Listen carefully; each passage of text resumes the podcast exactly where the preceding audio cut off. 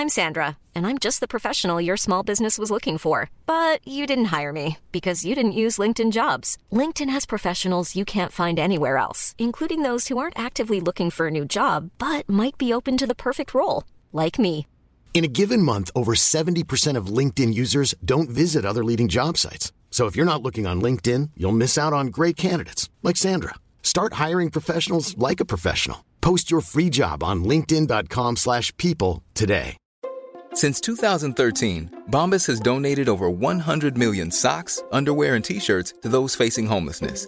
If we counted those on air, this ad would last over 1,157 days. But if we counted the time it takes to make a donation possible, it would take just a few clicks. Because every time you make a purchase, Bombas donates an item to someone who needs it.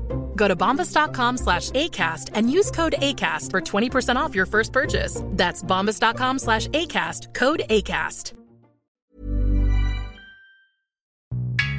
Archegos, the levels of leverage that they took on was multiples higher than even the most risky hedge fund that's out there. Welcome to episode 32 of The Great Fail, a podcast that examines the greatest success stories and their spectacular fails. What led to the demise of the most prolific people, brands, and companies. I am your host, Deborah Chen, and this week we'll be looking at Archegos Capital.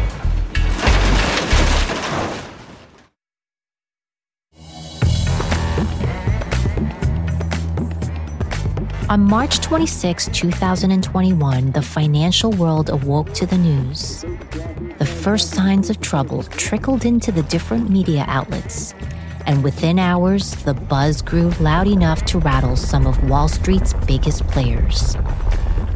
To the outside world and at the center of it all was an unfamiliar and obscure name, Archegos Capital, and then an even more unfamiliar name, Bill Hwang the founder of the investment fund.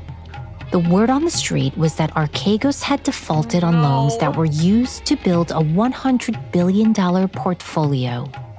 The default meant that now at stake was the fate of some of the largest investment banks in the world, along with some complex derivative trades, several large media stocks, Asian stocks, and billions upon billions of dollars in losses dramatic headlines rolled out. Bill Hwang, the greatest trader you've never heard of. And Archegos liquidation triggers record crash. Confirming the onset of a meltdown for the financial markets that Hwang had desperately tried to contain days earlier. What would be uncovered would become one of the most astounding and outrageous financial failures in modern day history.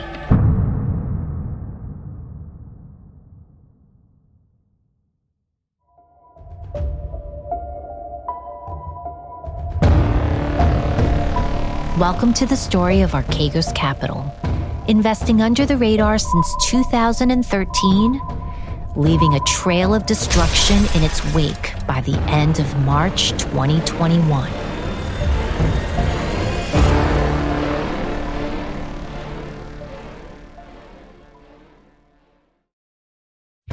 Some of you may have been tracking the Archegos story as it's unfolded over the last several weeks. For others, this may be your first time even hearing about the company. Either way, I promise that this week's dose of the great fail will be worthwhile. Full disclosure first. I started my career working with derivatives. It was this highly complex trading instrument that was not the easiest thing to explain to friends and family back then. And now, decades later, hearing about what brought down Archegos Capital and the man who ran it, Bill Hwang, I myself needed a refresher on derivatives and understand how one person could single handedly take down his own personal wealth worth $20 billion and wipe out billions of dollars from lenders, major institutions that include international banks and giants like Credit Suisse, Nomura, and Morgan Stanley. On top of that, what's most fascinating to me is that here's a guy who's been under the radar for so long, who's one of the biggest whales that no one's ever heard of. And if losing money was a sport, Bill Hwang would hold the title for losing the most amount in the shortest amount of time. Leslie Picker, CNBC correspondent who had been on the front lines breaking the story, now breaks down how it all unfolded that day, March 26, 2021. So it was a pretty benign market day, one Friday in March.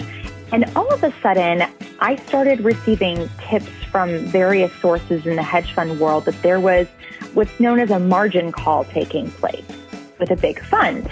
A margin call basically means that someone had borrowed a tremendous amount of capital from a bank and that their collateral that they were putting up against that loan wasn't sufficient. And therefore, they had to sell down their entire portfolio to meet the requirements of the bank by which they took a loan out. So imagine it like this trading on a margin is borrowing money to buy into a position. Now, when your position goes up, you make money. When your position goes down, you lose money. But one of the riskiest things that happen is the margin call. A margin call is like a warning signal that your account just dipped below its limit and you need to bring your account back up to good standing by either depositing more cash or liquidating a lot of securities quickly, oftentimes even at an enormous loss. So margin calls don't happen every day, and usually I don't get flags from hedge funds that there's a big one occurring unless it really matters.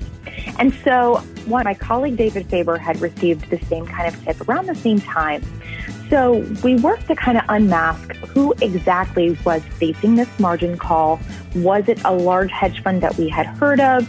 And tried to get to the bottom of what exactly was happening that had everybody up in arms about what was going on right now. Now, mind you, I'm looking at the broader stock market indexes and they're fine. They're not really moving that much. But if you dug deep down within individual names, you saw some pretty dramatic moves in some Chinese companies that were traded in the US, as well as some media names like Viacom CBS and Discovery. And there was really no major news surrounding those names. And so that's one clue that there could be something bigger going on beneath the surface. Why those stocks are important? Well, we'll get to that soon. So I started calling around, and this name, Archegos Capital Management, kept popping up among the people I spoke with. Now, nobody really knew how to pronounce Archegos Capital. Was it Archegos, Archegos? It was that just kind of is indicative of how under the radar the firm really was. And so I asked my sources, I said, I've never heard of this firm before. Is it possible that they could be responsible for tens of billions of dollars worth of block trades that had been going on. Now, block trades are the sale of a large group of stocks onto the marketplace, happening all at once. It's a big block of shares and a very large trade. It's often the byproduct of what happens when you get a margin call. In this case, it's like a liquidation or a fire sale induced by panic selling. So now Leslie and her team are trying to figure out whether Archegos had anything to do with these block trades. And ultimately found out yes. In fact, they were responsible for this.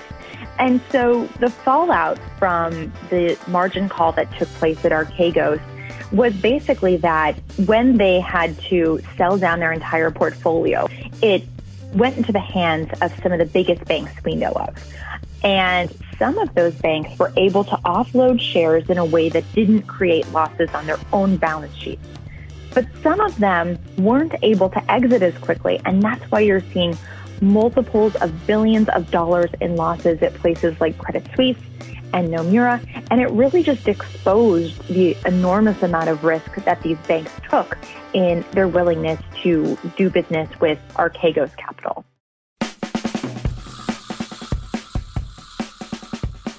The names of big banks like Switzerland's Credit Suisse, Japan's Nomura, Goldman Sachs, Morgan Stanley, and Wells Fargo were popping up in all the conversations. And so was Bill Hwang's Archegos Capital, named after the Greek word that means one who leads the way. But who was Bill Hwang? Back in 2001, he ran a $10 billion hedge fund called Tiger Asia Management. And even back then, colleagues of his said he was very secretive about his investments, sometimes concentrating his holdings and not diversifying it. The fund differentiated itself as an Asia focused fund. But by 2008, Hwang had shorted Volkswagen, which was not an Asia based stock. And when the stock quadrupled, which was not in his favor, he lost 23% of the fund. This infuriated many who saw him taking money for Asia stocks and gambling it onto the European market. By 2012, a series of SEC investigations culminated in accusations that Hwang had taken part in insider trading and stock manipulation. For that, he settled for a fine of $60 million and closed down his fund. With the money he had left, he opened up a family office, this time investing only for his private fund. I guess you can say Archegos was like Hwang's phoenix rising from the ashes. To make it clear, there's a distinction between a family office and a hedge fund. With family offices, you are stewards of your own capital. There's much less transparency you need to disclose to the SEC, whereas for hedge funds, they're subject to regulations designed to protect its investors. Now, if you're only managing your own money and you decide to gamble with it in risky investments, no one can accuse you of wrongdoing, right? Well, not in this case, because Hwang used leverage across global banks to build his family office. And this is where it gets a bit sketchy. It turns out, with the exception of Goldman Sachs, who blacklisted Hwang, many of these banks seem unconcerned by Hwang's brush with the law. But in the end of 2020, Archegos had already had a phenomenal investment year, and some of its stock holdings were up at least 70%. The banks that help Archegos transact were getting paid tens of millions of dollars a year in fees it was estimated that these prime broker fees totaled around $100 million. So ultimately, Goldman Sachs relented and jumped on the gravy train. And that's how all these banks got involved with Archegos. What's fascinating about this story is the lack of transparency embedded in what happened here. So, Bill Hwang ran a family office, Archegos Capital. A family office is different from a hedge fund in that they have different regulations surrounding what they need to disclose. Additionally, he used a certain type of security known as a total return swap. That's a very, very, very wonky term. Hwang built a very highly concentrated portfolio, and as his past indicated, liked to take on big risks in hopes to see a large reward, which is like the definition of gambling. In investing, a sophisticated stock picker would oftentimes hedge their bets and not place all their eggs in one basket. Not Hwang, however. He engaged in derivative trades called swaps that allowed him to invest heavily in stocks of certain companies, including Viacom CBS, without actually owning the shares itself. The benefits of a swap transaction instead of buying the stocks directly is twofold. You don't have to front the cost of actually buying the shares, which requires less money in a swap deal. And secondly, you can trade pretty anonymously. The banks extended the leverage to Archegos, who, in the honor of its name, led the way and invested heavily on swap trades. But before we get into that, a quick word from our sponsors. After years of fine print contracts and getting ripped off by big wireless providers, if we've learned anything, it's that there's always a catch.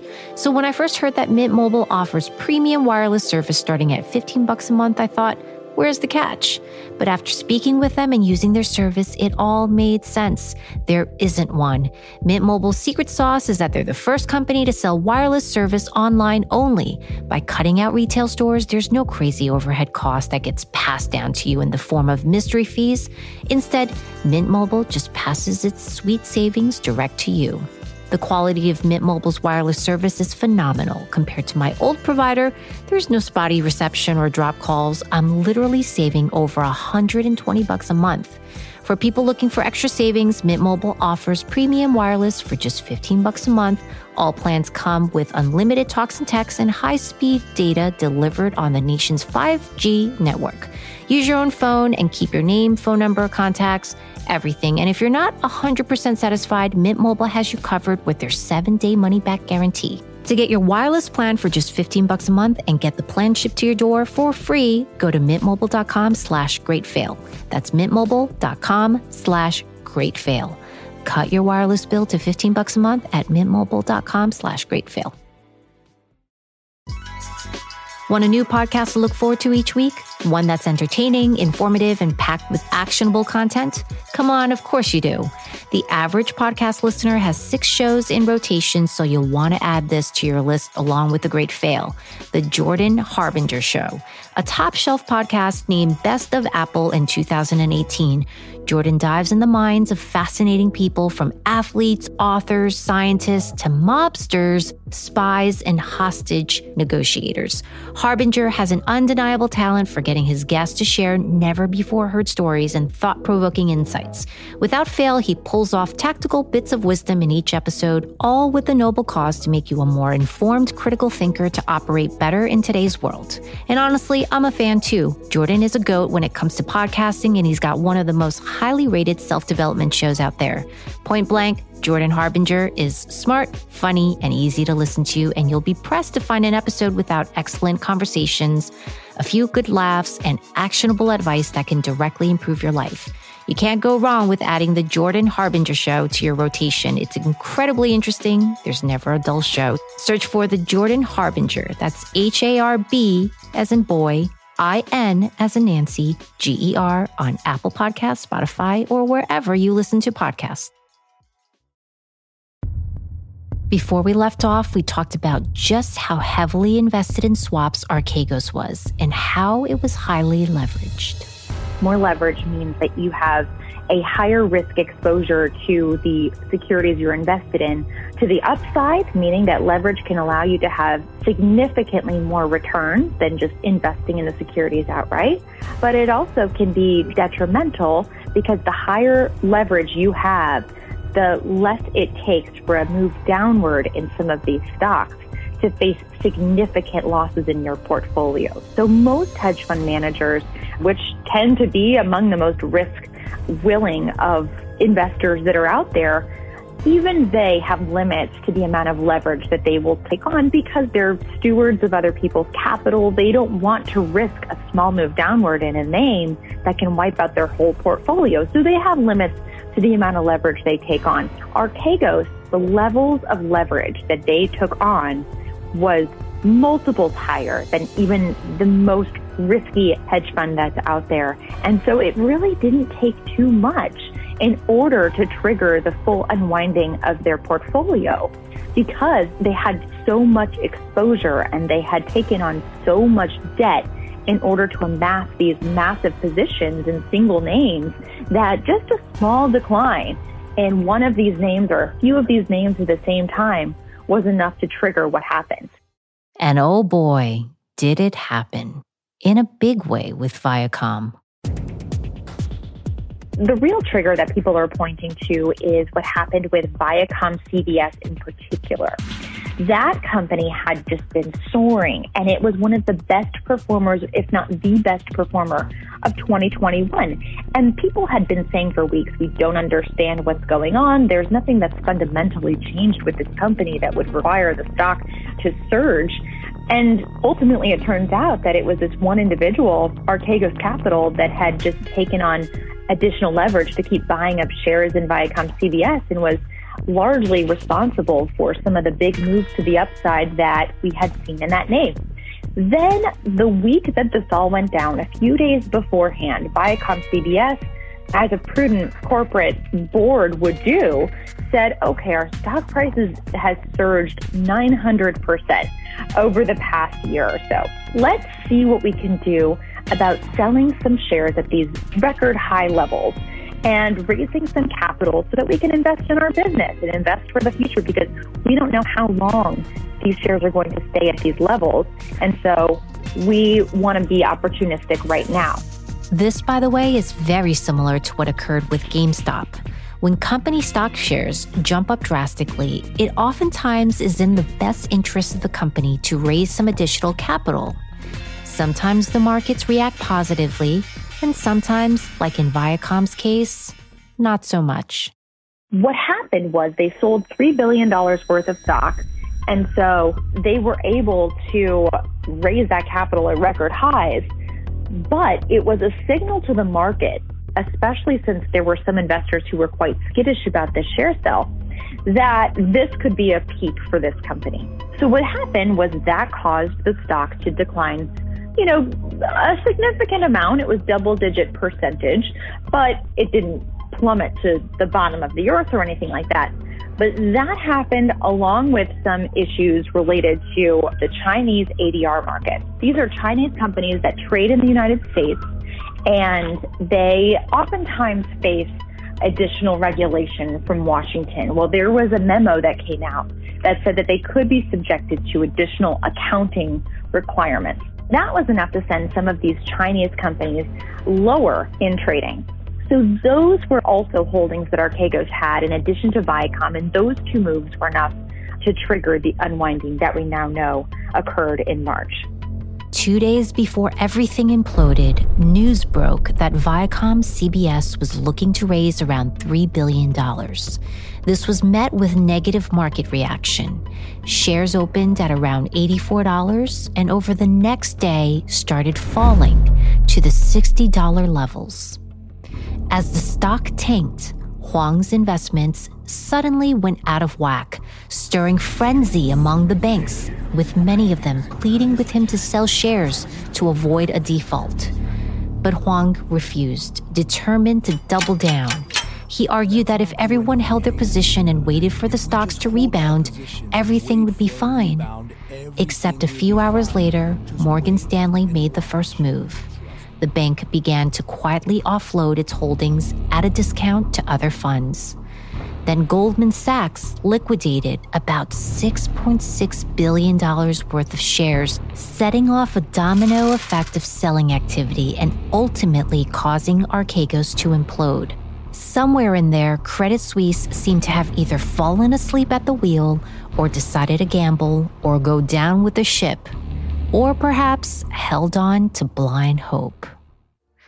In the wake of Archegos' collapse, its lender, Credit Suisse, clocked a loss of $4.7 billion, and Nomura a loss of about $2 billion.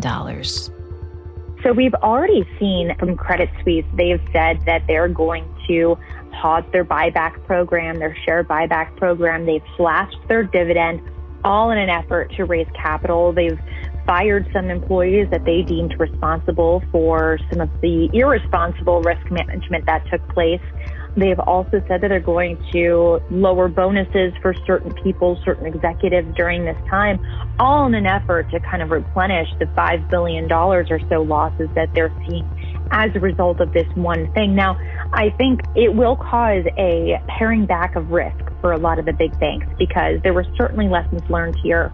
And while some banks came out relatively unscathed, I mean, Goldman Sachs, Morgan Stanley, all had relationships with Archegos as well, but they were able to exit those positions in a way that didn't create major losses for their own balance sheet. That doesn't mean they're not going to look at what happened with Nomura and Credit Suisse and say, okay, if something like that could happen to them, what would it take for that to happen to us? And therefore pare back risk from some other other clients that are out there that may also be just as risky. We just don't know. There's nothing that's changed from a litigation standpoint or from a regulation standpoint between now and what happened with Archegos that would prevent something like this from happening again. It would have to take place within the investment banks at this point in time to be able to say, let's not let this happen again. Here's what we can do to protect ourselves and not become blinded by the potential for fees if it ultimately means that we could be facing billions of losses for our stakeholders. Keep in mind, this was from one investment fund. Goldman Sachs, along with some others, that were the first to have sold off their positions managed to come out unscathed. But for those who were less fortunate, what were the lessons here? I think it's a classic story of Icarus. They were excited by the prospect of money. This is both from the perspective of Archegos as well as the banks. Archegos believed that if they took on additional risk and if they pushed these stocks higher, that they could become even wealthier. On the flip side, the banks said they ignored maybe what would have been red flags with regard to requests for certain levels of risk. They ignored that in lieu of significant fees in a highly competitive business. And as a result of those actions, we saw a fund virtually implode. We saw billions of dollars in losses. It could ultimately amount to tens of billions of dollars of losses for banks across the globe, all in the prospect of just making a little bit more money. And I think there's a centuries old takeaway from people who engage in those activities. A classic story of recklessness driven by greed. The Archegos meltdown had all the makings of a dangerous situation. A largely unregulated fund, complex trading instruments, high risk leverage, and a trader who dodged SEC oversight, all of which could have been entirely preventable had there been limits placed. And this was one man, one fund. And so I invite you to really think about what else might be occurring right now that has been granted the willfully blind eye. Think one of the key lessons is that the banks took on risk along with Archegos. So it's one thing to point to this family office and say they, you know, made a mistake and as a result they lost a lot of money. But at the end of the day, it was a family office, which means most of the capital that they lost was their own or employees. It wasn't like they were losing money for pension funds or endowments or nonprofits. But what really happened, it showed kind of the contagion effect of one of these events from occurring because there were banks that agreed to the risk levels that Archegos was willing to take on. And by agreeing to do that business, by agreeing to help support the amount of leverage that they were willing to take, those banks suffer the consequences. And they do manage money for a wide variety of people. They have a ton of stakeholders. There are bankers who have been working very, very hard who will not be getting the bonuses that they expected to get this year as a result of this. And so it showcases the risk management shortfalls for some of the largest banks in the world. It also showcases a willingness for a lot of these firms to do business with someone who may be beyond the risk threshold that they deem appropriate because they saw the dollars and cents. The groups within these banks that agreed to do business with Archegos are some of the most lucrative units within the largest investment banks. And so there are reports that have now surfaced showing that they were willing to kind of turn a blind eye to some of Bill Hwang's previous indiscretions with regard to insider trading, settlements that he had in his prior life as a hedge fund manager. They were willing to, you know, look away from some of the leverage that he was requesting from them, the massive amount of loans and specific names in order to get the fees that came with servicing a client within that group at the firm. And so goes the story of Archegos, which in legend as the one who led the way, is now on an ill fated voyage, much like Icarus, who in the joy of flight soared too close to the sun. And trying to stay afloat, his wings came apart, sending him into the sea to drown.